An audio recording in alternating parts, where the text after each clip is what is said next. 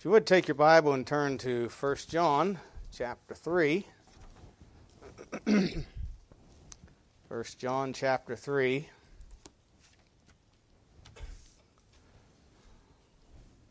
I know this is anniversary Sunday, but we're continuing to talk about things that were from the beginning. We're reminded of.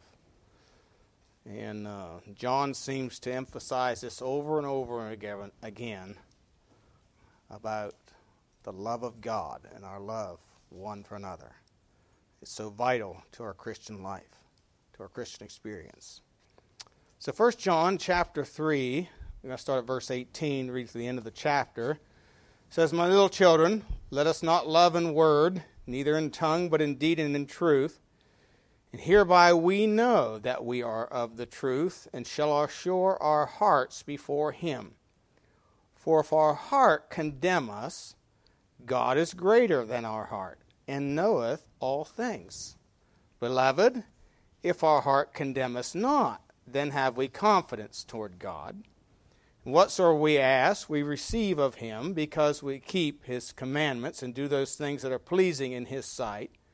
And this is his commandment, that we should believe on the name of his Son, Jesus Christ, and love one another, as he gave us commandment. And he that keepeth his commandments and dwelleth in him, and he in him.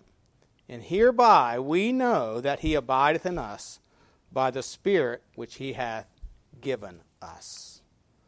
Lord, that's blessing to his word. Let's pray. Heavenly Father, we do thank you again for the opportunity we have to assemble together. Thank you for the freedoms that we enjoy and this nation to meet together. We pray that you'd help our leaders convict them of their sin their need to uphold our Constitution, the laws of our land. I pray that your people would be faithful, be witnesses and testimonies. Help us to be faithful. Lord, we pray that wherever thy word is preached across this land and this world today, that sinners would be convict, convicted of their sin and brought to repentance and faith in Christ. Saints would be edified. Father, we pray that we'd be edified today and that you would be glorified in our midst. And Lord, if there's any in our midst who are not born again, do not have the love of God dwelling in them, I pray the Spirit of God will work in their hearts and bring conviction and repentance, we pray. Help me as I preach, give ears to hear, give hearts to obey, and minds to understand and comprehend, we pray in Jesus' name. Amen. The title of the message this morning is Having Confidence in His Love. You know, when I was a child, you know, I was a child once, a long time ago now, I know, but sometimes I acted like a child. And I did things that I knew would be in conflict with my parents. That's acting like a child. In those times, I always felt uneasy around them. Now, they didn't change. The problem was me. You know, other times, no, I didn't do anything in conflict with them, I would feel at ease or at rest around them. See, it all is based upon doing what they commanded or taught. You know, in the same way, our confidence in relationships rests not on other people, but on our relationship with the Lord. Walking with Him and having confidence that He gives. That is the basis of our confidence in Him. But as human beings, you know, there's some things we struggle with and we have problems because we are human and we have a fallen nature, a nature that's prone to sin. And so, as we consider this passage this morning and, and talking about confidence in His love, I want to notice several things. First of all, the confusion of conscience. In verse 20, it says this For if our, if our heart condemn us, God is greater than our heart and knoweth all things. Now, the word heart here is defined of a soul conscience of good or bad deeds. Our conscience. Every man has a conscience. However, so it, so it's you know it's our conscience that that tells us whether our deed is good or whether our deed is bad. It's kind of a witness to us. Uh, in fact, in Romans chapter two, Paul makes mention of that when he's writing to the churches in Rome, and he says that the Gentiles, which have not the law, by, do by nature the things contained in the law, these having not the law, are a law unto themselves, which show the work of the law written in their hearts, their conscience also bearing witness, and their thoughts and meanwhile accusing or else excusing. So your conscience can accuse you that you've done something wrong, or it will excuse you. However, a conscience is affected or can be badly damaged by experiences of life. Therefore, our conscience is not a reliable guide into what is right or wrong.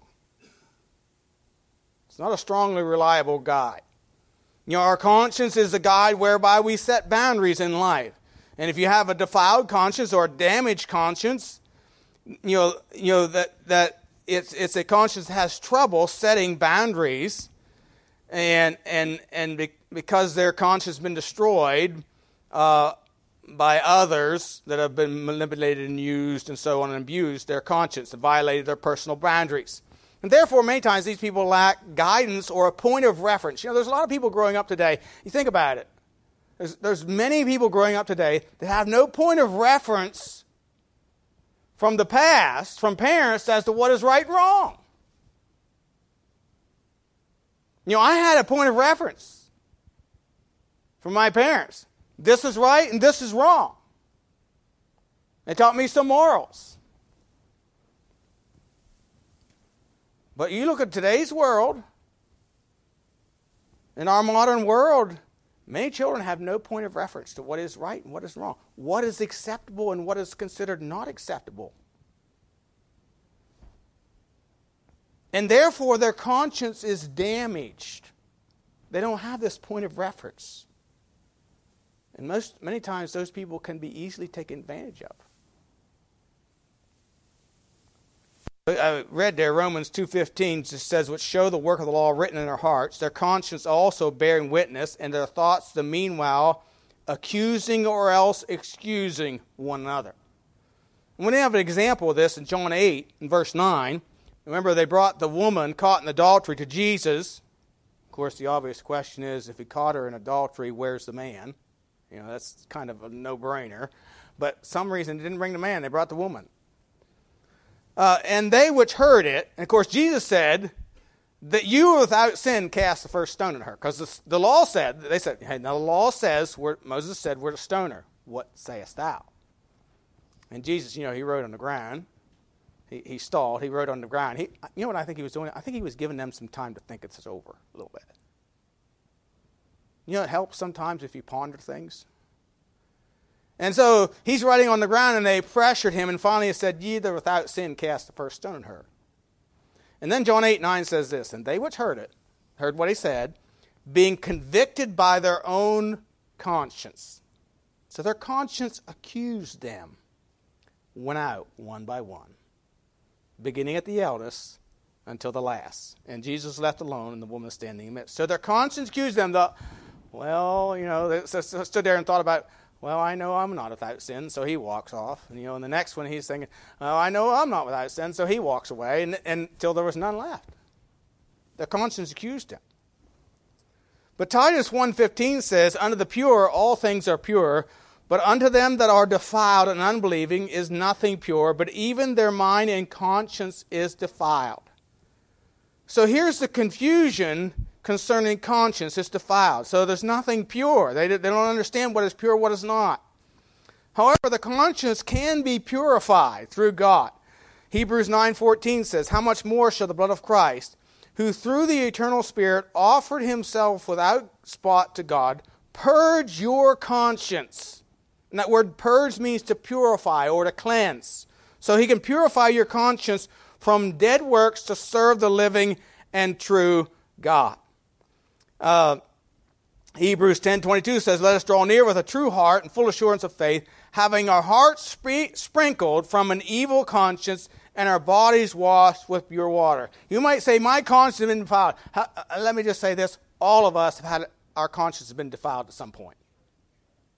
It's all been defiled. When we compare ourselves to God, our conscience has all been defiled some, to some degree. Others more than some more than others. But God can purify our conscience. He can, he can render it effective again. Uh, Hebrews 10.22 says, Let us draw near with a true heart and full assurance of faith, having our hearts sprinkled from an evil conscience and our bodies washed with pure water. So we're to draw heart, draw near with a heart full assurance of faith.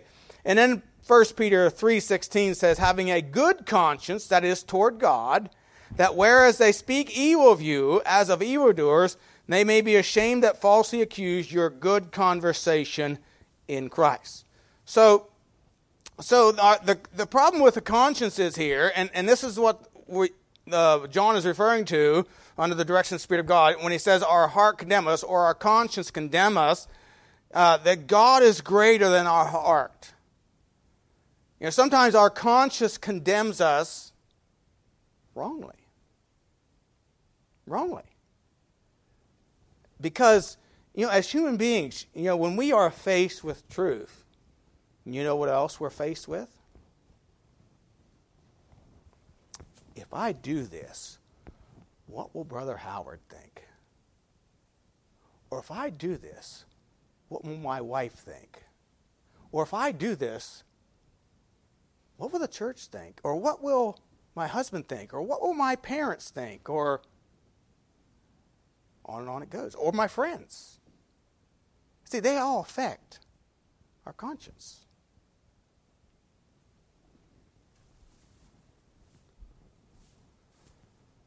See, sometimes our conscience can affect, can, can, can, can confuse us. Uh, but we can purify our conscience by filling our minds and our hearts with truth and thereby giving our conscience the Word of God as a point of reference or guide. Of course, this takes time, it takes effort, it takes putting the Word into our hearts, it takes reading and meditating on the Word of God, receiving the instruction. Uh, and you know, the Bible gives us examples after examples as after examples in the Scripture of how others responded to the truth whether they responded in a right way or a wrong way, and the consequences thereof.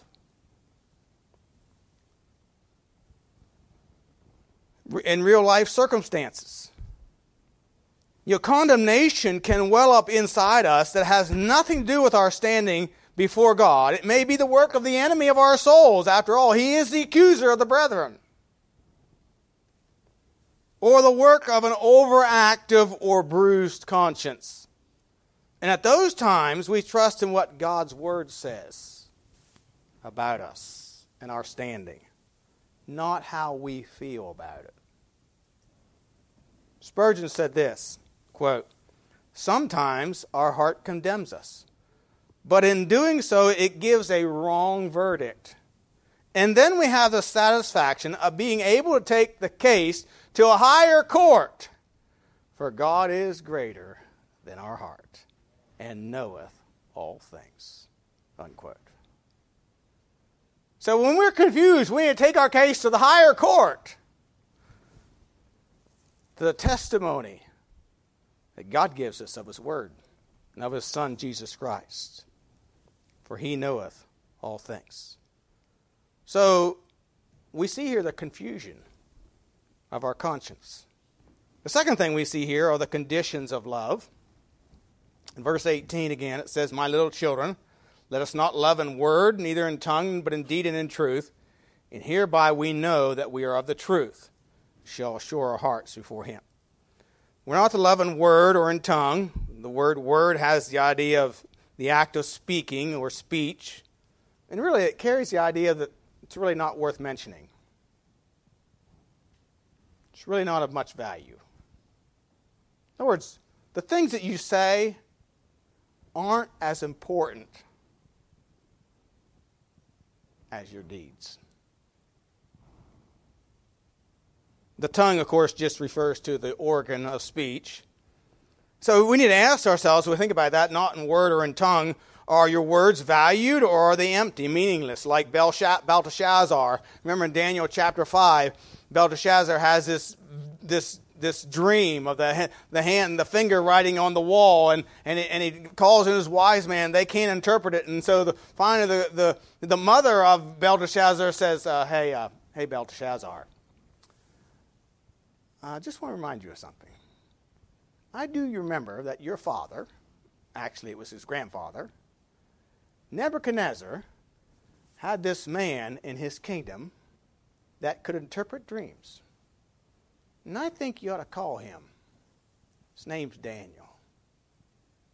And so he calls Daniel, and Daniel comes in and he stands before the king, and the king makes him all these glowing promises how he's going to, if he can interpret his dream, he's going to give him a golden chain about his neck and, you know, robes to wear and all, the, all this kind of things. And Daniel said, Let your gifts be to thyself. No, your words are of no value. And he interp- but he did interpret the dream, and the way the reason his words were of no value is he says, because this night you're finished. And it was that very night that Cyrus the Persian marched in through the gates uh, uh, the, uh, of the river they, they, they blocked the river. They barricaded the river some way so it stopped the water flow. So they were able to march, march right up the riverbed and open the leaved gates and right into the city of Babylon. And Belshazzar was slain that very night. He said, Your, your words are pompous, meaningless, empty. Somebody has said, quote, It's easier to be enthusiastic about humanity with a capital H than it is to love individual men and women. Loving everybody in general may be excused for loving nobody in particular. Unquote. I mean, you could say, well, I love, I love people. Okay. How about give me some examples of people you love? Then that, that has meaning. Just to say I love everybody really doesn't mean anything. So, no, we need love in deed and in truth. John tells us here in verse 18. It means in acts or things done with which we are occupied. Love is demonstrated by our attitudes and our actions. In truth, what is true under any matter of consideration. You see, not everything people think is an act of love is. You know, we have a very confusing idea in our world today of what love is. Giving kids or adults what they want, do you know is sometimes just wrong? Sometimes the most loving answer you can give a person is no. No. Know, there are limitations to love when measured by human understanding, we know the Bible says that God is love. Well, let me ask you something then. Why did he destroy the people of Canaan? If God is love, why did he destroy the people of Canaan? Or why did he bring destruction and captivity to his own people, Israel? See, there's humanity has a real problem with that. They have a real problem saying that God is love, and then we say over here, see over here that God destroyed the through Israel, God destroyed the Canaanites. And then through the Babylonians, God destroyed Israel. And then you say that God is love? Yeah. It's true. It's just you lack understanding into what real love is. See, love can only be realized or comprehended when there are boundaries of right and wrong. You know, women for abortion are all about love for their own bodies. But all of a sudden, that love has no respect for another's life. It has no choice in the matter. And yet we're accused of not being loving to women because we're not for abortion.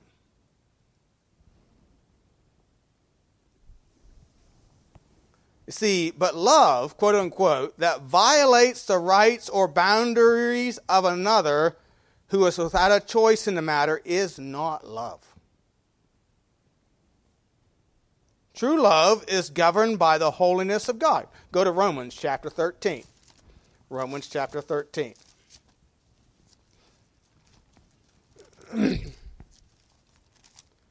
Romans chapter 13, verse 8 says, Owe no man anything but to love one another. For he that loveth another hath fulfilled the law. Wait a minute. The law of God condemns. How can it be loving? Well, it says, He that loveth another hath fulfilled the law. It goes on. For this, here's, here's, here's what this means Thou shalt not commit adultery. Thou shalt not kill. Thou shalt not steal. Thou shalt not bear false witness. Thou shalt not covet. If there be any other commandment, is briefly comprehended this saying, namely, Thou shalt love thy neighbor as thyself. Love worketh no ill to his neighbor. Therefore, love is the fulfilling of the law. So, l- true love is governed by the holiness of God by demonstrating love to others, you are fulfilling or obeying the law of God. That is the standard of God's holiness. You know, love doesn't take another spouse. Well, you might, well, uh, well the guy might say, Well, I love her. So you've stolen.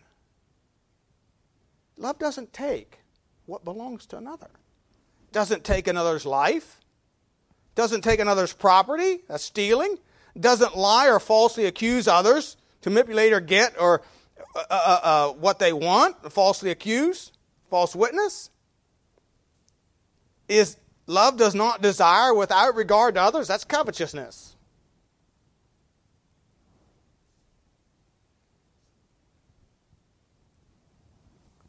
So, what is the limit of this kind of love?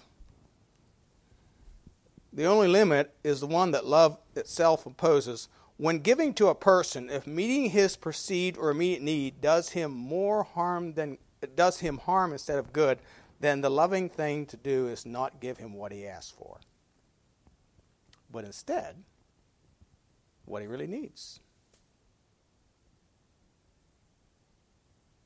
You know, the modern parenting method is you don't displease your child. What the Bible says, he that spareth the rod hateth his son. Hateth his son. And I've seen a lot of children in my 60 years of living, and I noticed something. That those that don't correct their children regret it. They live a lot of heartache. 99% of the time.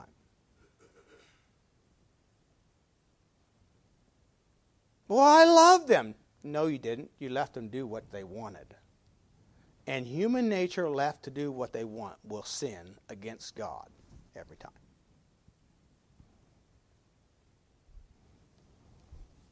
See, that's the limit. You know, sometimes what a person needs to learn what is right what they need to learn what is right is to be left in need. You know, God allowed adversities in our lives for training in trust and obedience. He allows it. You know, the problem today in our, in our nation, particularly, is that 99% of the time, the government will cater to those with purposed needs. Now, when I say purpose needs, they create their own needs on purpose. Because they're unwilling to work and earn their own way. You know, people milk the welfare system, which is our tax dollars being given to those who will not obey God. And sometimes you can you you can give to people who are out of fellowship with God and demanding that you meet their expectations, you know, and, and you're if you give in to them, you're only aiding them in their sin. I know some of you may remember a couple years ago there was this man who sued his parents for kicking him out of the house and not helping him. Well, it turns out the man was 40 years old, 40 or 44, somewhere in there. He lived in his parents' basement. They, he never paid any rent. He never paid for any electricity. He never, he never you know, helped in any way. He just thought he should be able to live in his parents' house for all his life without any costs and not have to work. And they should provide it for him. Praise the Lord, he lost his case. What he needed was taken out and horsewhipped. That's what he needed.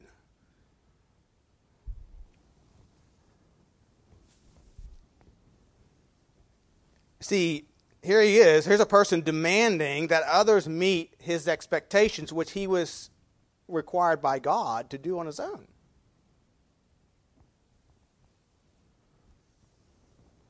One writer said this quote,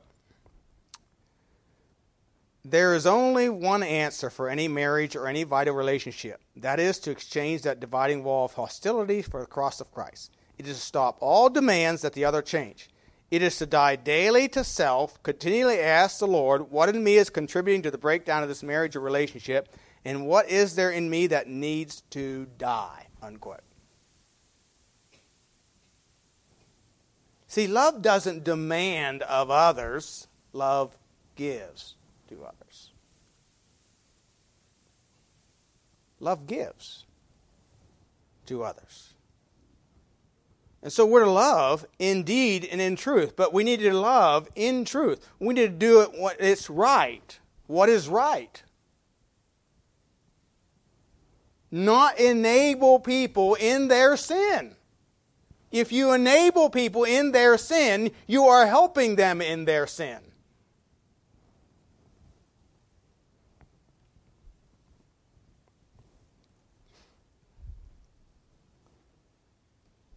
And that is not love. It's not helpful. So,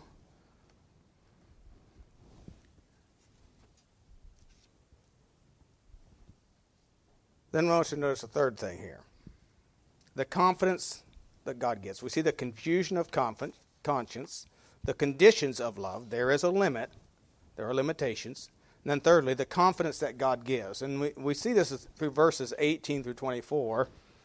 And, and I want to start with reading verse, verse uh, 21, where it says, Beloved, if our heart condemn us not, then have we confidence toward God. And I want to give a couple definitions here. The word confidence means free and fearless confidence, cheerful courage, boldness, uh, the undoubting confidence of Christians relative. It has to do or relative with their relationship with God. So it all has to do with your relationship with God, not your relationship with other people, but your relationship with God. It's really the idea of liberty to speak one's mind because you have fellowship with God and assurance with God and the witness of a spirit. And we'll see that here in verse 24. Uh, so confidence toward God. The word toward means of a mental direction. So, so our confidence is in God. We're not talking about confidence from other people. We're talking about confidence that comes from God with regards to God. So if we can have confidence in our standing with God, it will give us boldness to withstand the assaults of men, of people. Confidence.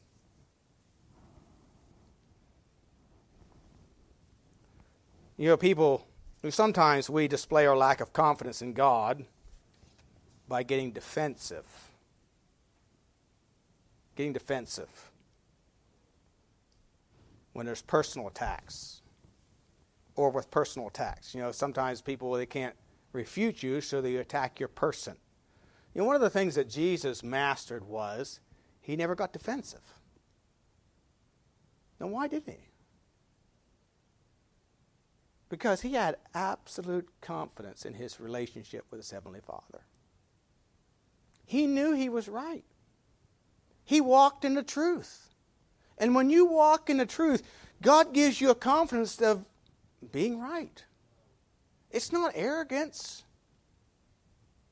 it's just confidence that God gives. And Jesus, you know, the Samaritan woman said some offensive things to him. Well, you Jews, you know, you worship there in Jerusalem, but we worship here in this mountain. And, and you Jews have no dealings with the Samaritans. And he, she was really trying to pick a fight. But he didn't take the bait. He just continued to confront her and, and, and state truth. You know, and that's how we need to respond. But sometimes, you know, we can get defensive because we're not sure about our stand, where we are, what we believe. You know, we need to have confidence in what we believe. You know, if our, if our fellowship with God is right, then our standing with man will be right. Now, let me say that again. If our fellowship with God is right, our standing with man will be right. Now, they may be angry or upset with you, but does, that does not mean you have wronged them in any way. For example, were the Pharisees angry at Paul? The answer is rather obvious, isn't it? Did Paul wrong them?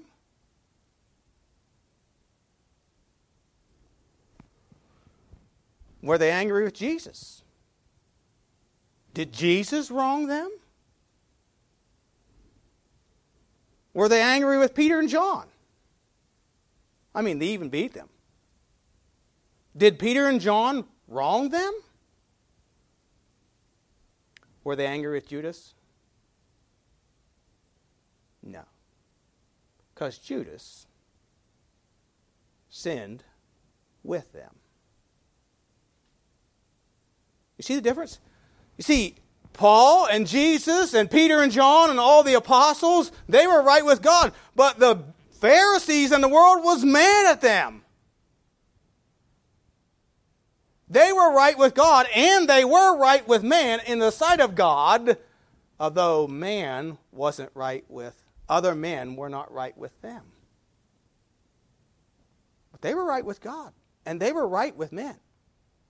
They hadn't wronged them. They hadn't stolen anything from them. They hadn't defrauded them in any way. They hadn't borne false witness about them. They hadn't taken their, their wives or, or coveted their gold and their silver and all that. They had wronged them in no way.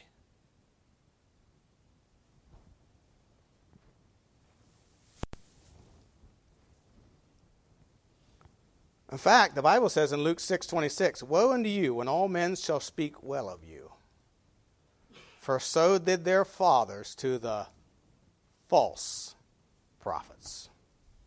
Hey, if you're a false prophet like Judas, they'll like you. Really? Did they really like Judas? Not really.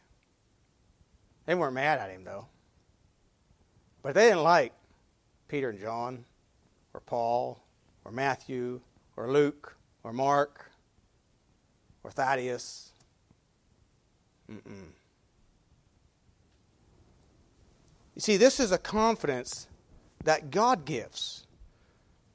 And, and I noticed several things here, three things, and then we're finished, and hopefully I'll get done here. First of all, we are persuaded by his words. Notice verses 18 and 19. My little children, let us not love in word, neither in tongue, but in deed and truth. And hereby, so it's by deed and truth, the truth. Hereby we know that we are of the truth and shall assure our hearts before him. So we're to be persuaded by his words. We know or we assure our hearts. That word assure means to be persuade, to persuade one by words to believe. You know, what I'm trying to do here this morning is persuade you by the words of God to believe his word and to live by it the word before, it says before him. So that word before means in the presence of. So it's like you're in the presence of God. you're walking in fellowship with Him because you believe His words. So if you are before in the presence of God, that means you're walking in fellowship with Him, which is only possible if you're in agreement with Him. You know, Amos 3 3 says, except to agree. Except um, if you can two walk together, thank you. Can two walk together except they be agreed? You know, so if we're going to walk in fellowship with God, we have, we've, we've got to be in agreement with Him. So we are to be persuaded by His words. That's our assurance. Secondly, we're reminded of the greatness of our God. Uh, notice verses 20 and 22. For if our heart condemn us, God is greater than our heart, and knoweth all things. Beloved, if our heart condemn us not, then have we confidence toward God. I mean, so we're reminded that God is greater than us, and so we need to look to Him. We need to have confidence or trust in Him. We need to walk in fellowship. With Him. We need to understand that He knows the end from the beginning. He knows our situation. He knows the end from the beginning. You know, 1 John 5 9 says this If we receive the witness of men, the witness of God is greater. There's no greater witness than the witness of God. Again, Spurgeon, I'm reminding you what Spurgeon said. We said, quote, sometimes our heart condemns us, but in doing so, it gives us a wrong verdict. And then we have the satisfaction of being able to take the case into a higher court, for God is greater than our heart and knoweth all things. Unquote. You know, Jesus said in John 10 27, My sheep hear my voice. Do you hear his voice? Do you hear his voice when you're under pressure? Ouch. He says, My sheep hear my voice, and I know them. You know, he knows when you're upset, he knows when you're hurting. Believe his words. When you're upset, when you're hurting, believe his words. This is my comfort in my affliction, for thy word hath quickened me. It's given me life. It's comfort. My sheep hear my voice, and I know them, and they follow me. See, we're to love in deed and in truth. That is pleasing in His sight. Remember, it's before God. God is there, and we need to walk with Him. You know, the question is, are, again, as we think about God's greatness, are we are you with Him or are you walking at a distance? So we have persuaded of His words. We're reminded of His greatness. And third thing we see here is the confirmation, confirmation of the Spirit, verses 23 and 24. And this is His commandment that we should believe on the name of His Son, Jesus Christ, and love one another as he gave us commandment. And he that keepeth his commandments dwelleth in him, and he in him, and hereby we know that he abideth in us by the Spirit which he hath given us. So, so God confirms to us his presence or his fellowship by his Spirit. So when we keep and obey his commands or do his will, his Spirit will bear witness with our spirit that we are his children that we are in His hand, that we are in His protection, that we do have His presence, that we do have access to His power, that He can enable us.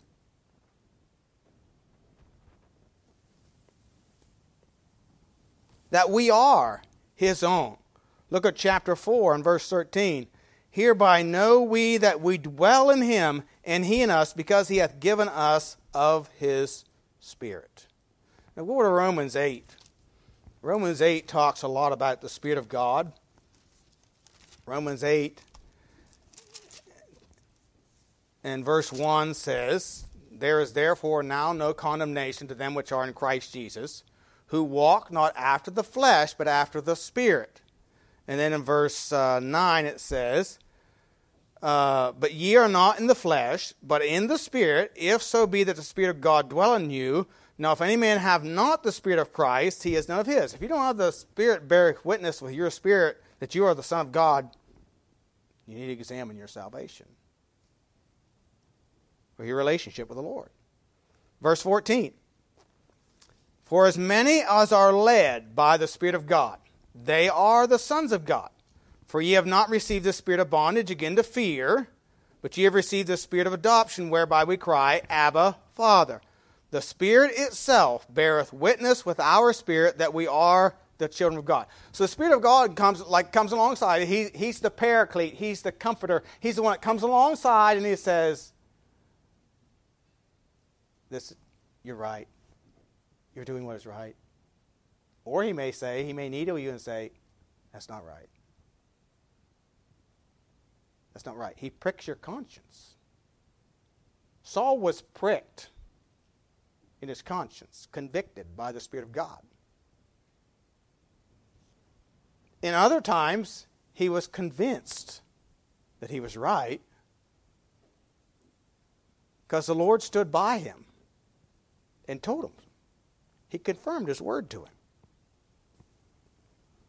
Now, how do we know? How do we know we're walking in the Spirit? Well, go to Ephesians chapter 5. What's our guide? What's it mean to walk in the Spirit? Ephesians 5 18. Be not drunk with wine, where is excess. Now, if you're drunk with wine, you're controlled by it. it. It's a controlling substance, just like drugs. And then it says, but be filled with the Spirit. So we could say, don't be controlled by wine, but be controlled or led by the Spirit. Romans 8 uses the word led, it really means the same thing. And then it says this here, here's, a, here's the condition of a person, or the mindset, or the attitude, or the heart of a person who's filled with the Spirit. Speaking to yourselves in psalms and hymns and spiritual songs, singing and making melody in your heart to the Lord, giving thanks always for all things unto God and the Father in the name of our Lord Jesus Christ.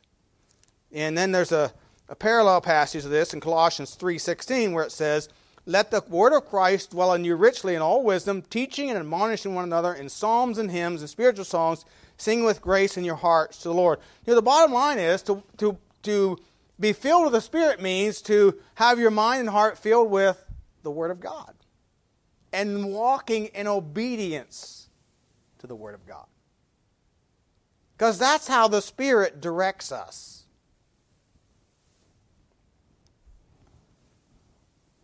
Jesus told his disciples in John 16 that the Spirit of God would guide us into all truth. And not speak of himself, he will speak of me, he says. And so we have this confirmation of the Spirit, of God's confidence, of the confidence of God. You know, God wants us to have confidence in Him confidence in His love. We can't rely on our conscience. Conscience is not a reliable guide. No, we need to rely on the Word of God. We need to be persuaded by His words. Be reminded that the greatness that God is greater than us, and allow His Spirit to confirm to us His truth. You know, do you have confidence in God's love? Are you walking in His will? Are you in fellowship with Him? Con- being conformed to His image? Are you convinced by His Spirit that you are right in His sight? As I said, if you're right this way, you're always right this way. Not everybody will be happy with you.